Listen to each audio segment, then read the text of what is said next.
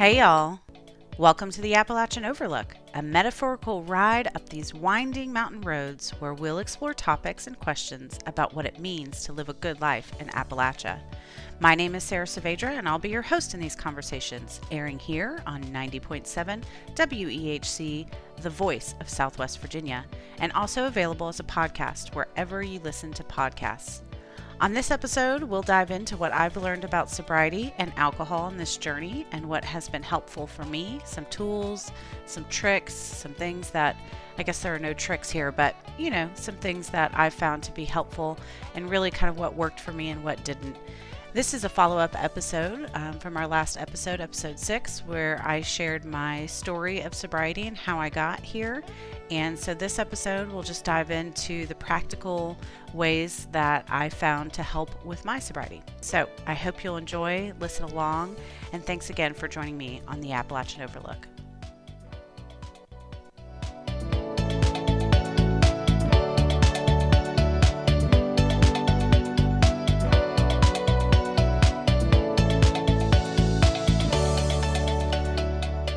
Right, folks. Well, thanks so much for joining me on this episode of the Appalachian Overlook.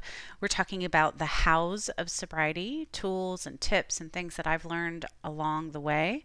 I'd like to start off by sharing uh, just something I jotted down in my journal um, quite a long time ago when I started this journey, and that just stuck out to me as kind of the guiding force and and something that I referred back to a lot on this journey.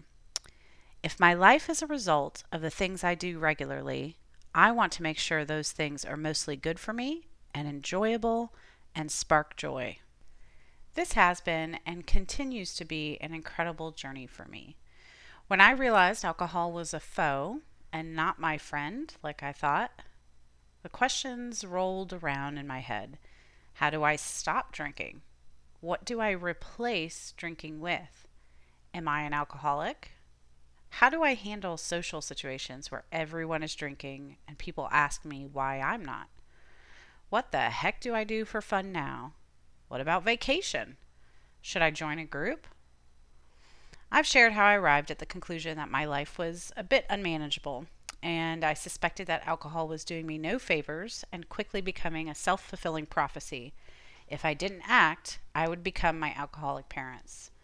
But I wasn't the picture of an alcoholic that I grew up with, right? I was in good health. I managed my household alone as a single mom, no legal issues, no DUIs. So, where does someone like me go for sobriety support? I was mentally a bit dependent on alcohol, but not physically dependent. So, places like an inpatient treatment facility just wasn't designed for someone like me. I spent a lot of time devouring sober literature, and self help books. I started with This Naked Mind Control Alcohol and Find Freedom and Discover Happiness and Change Your Life by Annie Grace. There was a lot of uh, phrases there in that title that were exactly what I was looking for. So, this was the book I started with. I just dove into this book while my partner was in treatment. Grace took the stigma out of the alcoholism for me, and instead she presented the scientific, psychological, and neurological components of alcohol use in this book. She presents her story and the science of alcohol use effects on our brain in such a way that turned on the light switch for me. I realized that I was like that metaphorical frog in a pot, and the pot was about to boil me alive without me noticing. Virginia Woolf once said, You cannot find peace by avoiding life. And avoiding life is what I was doing. Another quote I really like Jean Kilbourne said, Addiction begins with the hope that something out there can instantly fill up the emptiness inside. Alcohol promised me relief from life and instant happiness and good times, but it never delivered on these promises. The answer to happiness and relief would have to come from inside and could never come from alcohol for me, untangling all of these mental assumptions, uh, society, culture, you know, the mommy wine culture. I could go on an entire episode about mommy wine culture, right? That moms need wine to relax. Just untangling all of those ideas for me that alcohol was actually not a relief from life. It was actually not something that would relieve my anxiety. It was not the key to happiness. It was not the key to having a good time with my friends. Untangling all of those assumptions that I had in my head about alcohol was crucial to changing my relationship with alcohol, right? So that's why This Naked Mind, uh, the book, was really helpful for me because it kind of just went through all of that very logically, scientifically, neurologically, and showed me a different way to look at alcohol. And that helped me so much in the beginning of my journey to really get an idea of what alcohol really is, what it really does to my body, so that I could look at it objectively. Here's a selection that I highlighted from the book to just give you a little taste of what I'm talking about. You achieve relaxation by removing the source of discontent.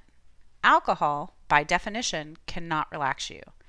Now, you may wonder about the numbing effects of alcohol. Surely, alcohol would help numb pain. Yes, alcohol will numb your brain and your senses. It will numb you in such a fashion that, if you drink enough, it will render you unconscious and unconsciousness will relieve your pain. But saying this is a good idea is like saying it's a good idea to go under the guillotine because you have a migraine. There are better solutions. A 2012 study shows that alcohol makes you less capable of dealing with stress and anxiety. Researchers gave mice doses of alcohol for a month, then ran tests to compare the mice that had been drinking with normal mice. The mice were put in stressful situations to measure their reactions. Alcohol literally rewired the mice's brains to make them unable to deal with anxiety and stress. Many find this shocking, but if you drink regularly, you probably already know this is true. If you are truly happy and relaxed, you have no need or desire to change your state of mind. Looking back, I see that my constant need to drink to relax myself was really proof that alcohol was not relaxing me. If alcohol helped me achieve relaxation, wouldn't it follow that I wouldn't need as much of it? If alcohol cured my stress, wouldn't I need less, not more of it over time? No. Alcohol does not relax you. It does not fix the stress in your life. Rather, it inebriates you, which covers the pain for a short amount of time. As soon as it wears off, your stress returns and over time multiplies. Ultimately, this book and the ideas inside gave me a new perspective on the nature of alcohol. Alcohol is chemically a poison. It actually makes anxiety worse, and if you drink enough of it for long enough, you'll be physically dependent on it. It was clear to me while reading this book that alcohol was masking my problems, and if I truly wanted to be stress free, if I truly wanted to be happy and feel exuberant and feel those just euphoric highs that you think you're getting with alcohol that if if I really wanted that authentically in my life that alcohol had to be removed 100% and that I had to get down to the root problems of my issues instead of trying to mask it with alcohol. Here's where I feel responsible to mention that alcohol is in a class of drugs that you can actually die from the side effects of withdrawal. If you are physically dependent on alcohol and need to drink to feel normal, get rid of the shakes, etc., then you should consult with your doctor. There are medications that may help uh, taper off or inpatient treatment options that might be necessary for you. So don't go about this lightly. If you are a heavy drinker to the point that you need alcohol just to function, that might be a sign that you should really consult your doctor about quitting drinking. Once I finished This Naked Mind by Annie Grace, I was convinced. Mentally, but perhaps not emotionally. Drinking was habitual for me. Every evening, every celebration, every hard day, every good day, and habits are hard to break. I realized I needed a new ritual, new habits to replace drinking, and they needed to be good for me. By this time, my partner, who is now my fiance, was home from treatment. He was committed to AA meetings, signing up for 90 and 90, which is 90 meetings in 90 days, a common goal for alcoholics who go through a program. AA, Alcoholics Anonymous, is a program I was familiar with. I can remember reading through my dad's copy of the Blue Book. Alcoholics Anonymous is a program that has helped millions of addicts recover and stay recovered. There's even a list the 12 steps is a list that I thought I'd be excited to get behind. Rules, right? And a community. I love community. I was nervous to attend a meeting, but hoped I would find a group of folks I could learn from. I tried a few different meetings, different places, different groups, even checked out Al Anon, which is more for family members of alcoholics. And the meeting structure just it just wasn't for me, y'all. Uh, you know, I know that for my partner, it was crucial and necessary. He says it was definitely the thing that um, really helped him through his journey. But for me, I just couldn't find anyone else I could relate to as a codependent or as someone who knew, right, I wanted to break up with alcohol, but I hadn't hit quote unquote rock bottom. And I'll have to be honest, the God thing, the higher power thing, was still too traumatic for me to dive into yet. Around here in Southwest Virginia, of course, we're in the Bible Belt. And so all of the meetings I went to included our Father prayers and things I was just really uncomfortable with. So AA rituals were not for me. So what would I, what would be my thing? It was really tough. Lucky enough, I had an established relationship with my therapist who I had started seeing after my divorce. I'll never forget when I asked her why letting go was so hard for me. And she looked at me and she said, Because, Sara, honey, you're a codependent with anxious attachment issues. It's like a light bulb went off for me. Although I'm sure she had discussed this with me before, it's the first time I heard it and I understood that I needed to address those issues. So thankfully, she gave me a place to start codependency, anxious attachment. I started Googling and reading and really diving into the root of my issues with alcohol. I think this is a good place to stop here and take a break for a song from my playlist. This song really put this artist, Morgan Wade, on the map. From Floyd, Virginia, and she now calls Damascus, Virginia home. She's now touring with huge acts like Jason Isbell, has released her debut album, and signed to Sony Records. She is proudly sober, and we bonded backstage at a Thursday Jams in 2019 over our love of Topo Chico. If you know, you know. This is a song about the struggle of addiction. Enjoy Morgan Wade and her song, The Night. By summer's end, I predicted I finally lost my mind. The doctor said that these new pills they might help me this time, and I hope that's the case, cause I feel I am wasting one life that I have.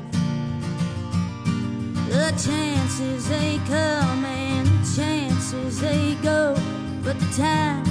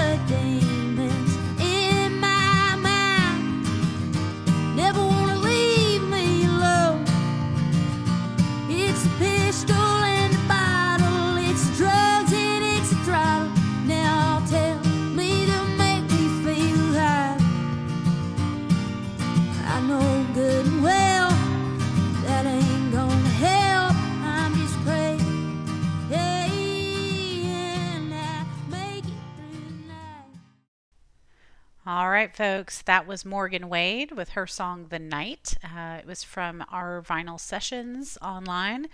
Please check her out. She's got some great stuff, and it's good to get in on the ground floor while you can still see her in smaller venues because I guarantee that's not going to last for long. You're listening to 90.7 WEHC, the voice of Southwest Virginia, and this is the Appalachian Overlook. I'm Sara Saavedra, your host, and we are just outside of the middle of this podcast episode. So if you are catching this in the middle, please uh, go to wherever you listen to podcasts Spotify, iTunes that sort of thing, and find this and start it from the beginning. We are talking about sobriety and my journey with sobriety and kind of the tips and tools and things that worked for me because everybody is very different. Although we are all connected, some of us can share the similarities and stories that may help each other. And so that's what I'm doing now. So we talked about you know, AA meetings and how they weren't for me. I have read uh, This Naked Mind, and that was really great um, and really helping me change my mindset about alcohol and what it did or did not do for me. Um, but AA just wasn't for me. And so I started looking at sort of the core root issues, the things that I was trying to mask with alcohol, and those were codependence and attachment issues, which, of course, if you listen to my story, were you know stemming from growing up with two alcoholic parents who died very young, and you know sort of being a parent myself from a very young age. So when I decided to embrace sobriety, you know those meetings weren't for me. So I went to my oldest friend, which are books. I started reading and journaling about codependency. And, you know, it really just was wild how I'd heard that term. And, you know, my therapist even mentioned the term to me. But it wasn't until I really started digging in and looking at the characteristics of a codependent that I was like, oh my gosh, first of all, I'm not all that different, right? Like there they have written a list of bullet pointed characteristics here that define some of the unmanageable things in my life to a T. Um, but it's much too complicated to really shortly describe. So if you're like me and you were you're sort of like, well, I I hear the term codependent, it sounds like someone who's really needy, that kind of thing. Obviously, sharing my story, I wasn't a real needy person on the outside. On the outside, I had all of the caretaker, you know, characteristics. I took care of everybody and everything. The problem was I was dependent on taking care of everyone else before myself. And so to me, that's kind of uh, the easiest way to describe codependency. But let's take a look at some of the characteristics of a codependent. This is the list I stumbled on when I first started looking um, from coda.org. That's C O D A.org. And that stands for Codependents Anonymous. Yes, they even have anonymous groups for codependents. None, unfortunately, around here, mostly bigger cities. Um, so I've never tried one of those meetings things out, but I found their literature to be very helpful. So let's dig into some of these characteristics that resonated with me. Codependents often have difficulty identifying what they are feeling, minimize, alter, or deny how they truly feel, perceive themselves as completely unselfish and dedicated to the well being of others, label others with their negative traits, think they can take care of themselves without any help from others, mask pain in various ways such as anger, humor, or isolation, express negativity or aggression in indirect and passive ways, do not recognize the unavailability of those people to whom they are attracted. Codependents often have difficulty making decisions, judge what they think, say, or do harshly as never good enough, are embarrassed to receive recognition, praise, or gifts, value others' approval of their thinking, feelings, and behavior over their own, do not perceive themselves as lovable or worthwhile persons, seek recognition and praise to overcome feeling less than, have difficulty admitting a mistake, needs to appear to be right in the eyes of others and may even lie to look good, are unable to identify or ask for what they need or want, look to others to provide their sense of safety, have trouble setting healthy priorities and boundaries. Often, they compromise their own values and integrity to avoid rejection or anger, are extremely loyal, remaining in harmful situations for too long, put aside their own interests in order to do what others want, are hyper vigilant regarding the feelings of others and take on their feelings, give up their truth to gain the approval of others or to avoid change. There's a whole list, guys. This is definitely not um, the only list of things, and not all of those things necessarily pertain to me, but definitely some of them did. Um, and so, if if any of those really dinged a light bulb in your head as like, oh gosh, like is she talking directly to me? I felt the same way. So check those out. Maybe start exploring codependency and recovering from that um, on your journey.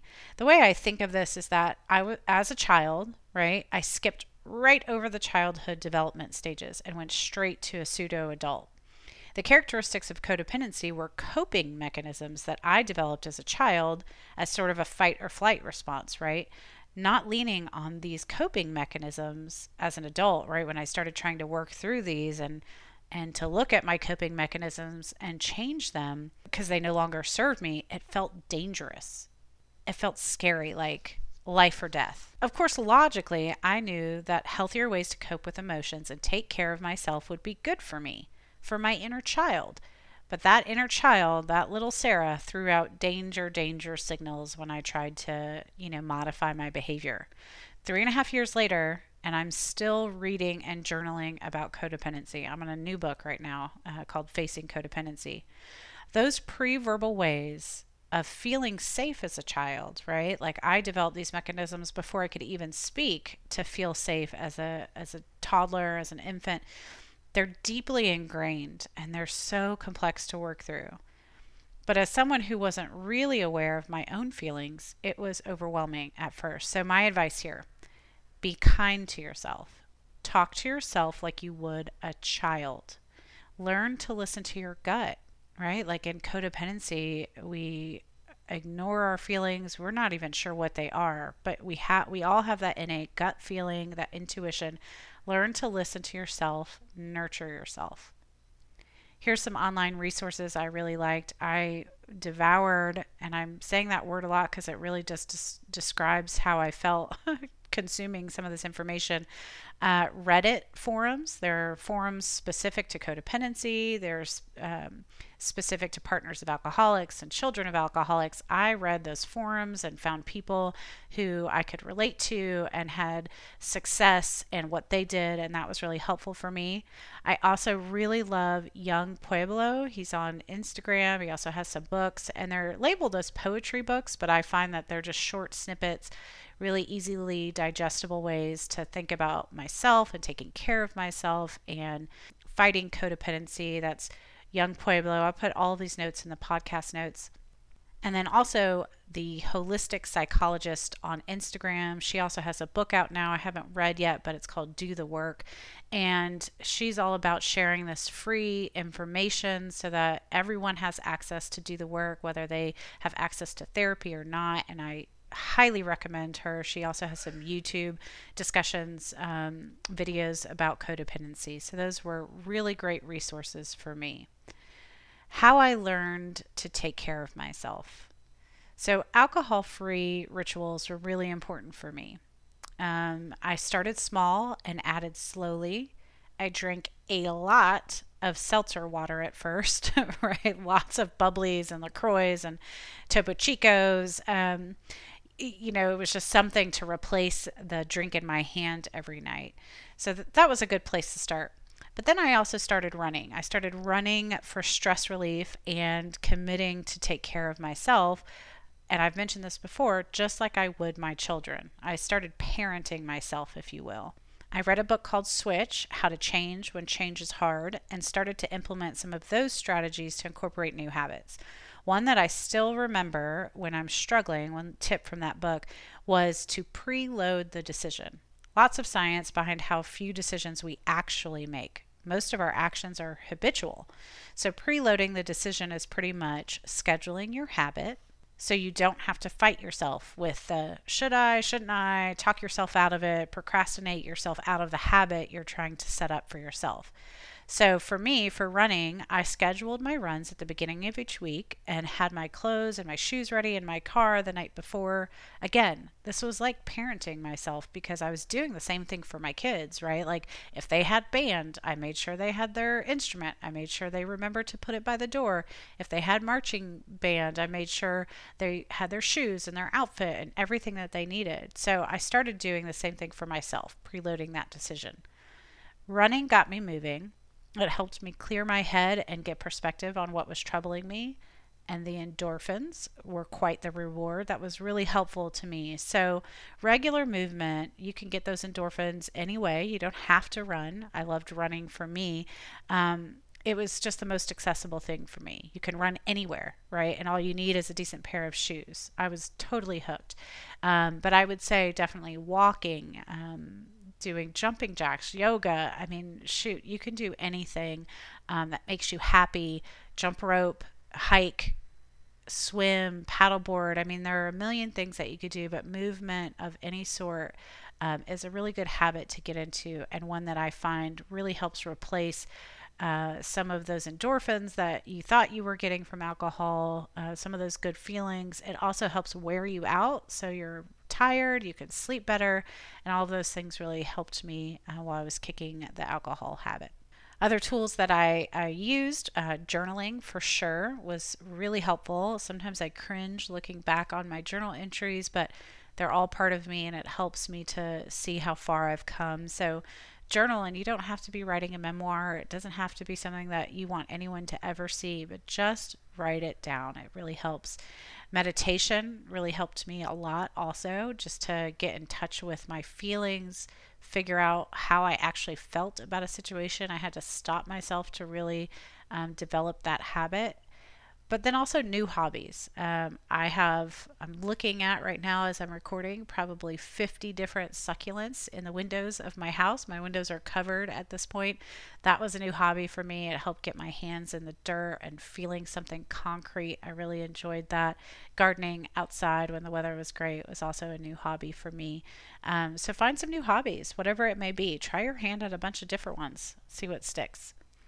So, my favorite meditation authors, One Breath at a Time, Buddhism and the 12 Steps. That was a great book, and it took the higher power God stuff that um, tripped me up at AA meetings and put them in kind of more of a Buddhist, more of a holistic approach. I loved that book a lot.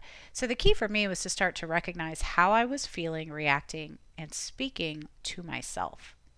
I avoided hanging out in bars or breweries. So in AA, they talk about people, places, things that might trigger you. So at first, I did avoid hanging out in those places. It was kind of sad for me. Those were places where I felt like I had built community. But naturally, those who were mostly drinking buddies kind of faded away in my life. It was a little lonely at times. One thing to look for is people to connect with. I was lucky to have four or five friends who I could connect with alcohol free, and it wasn't weird. And so that was really important to me. So avoid isolating behaviors, uh, avoid isolating yourself, and try to find some a trusted community uh, of folks that you can rely on, and they can rely on you, and really connect. Again, I'll say it over and over again: we are all connected, even when it feels like we are alone there's so much more. I thank you for listening to me kind of ramble on through all these little things that helped me and that I feel like uh, were useful. They may not be useful to you. Honestly, you may prefer the meetings, uh, the meetings, church, your family. These might be tools that are more helpful for you. Um, but we all have a different path. And so I hope that if any of this resonates with you, that you'll give it a try and see where you can go. I'd love to hear from you. If you have any questions or wonder about something, please don't hesitate to reach out on Facebook. You can message me there or uh, comment on the podcast uh, episode notes, and I'll be sure to answer. Thank you so much for joining me on the Appalachian Overlook. I hope you'll keep joining me on this journey as we discover more and more things about living a good life here in Appalachia. I'm your host, Sara Saavedra. I'll see you next week.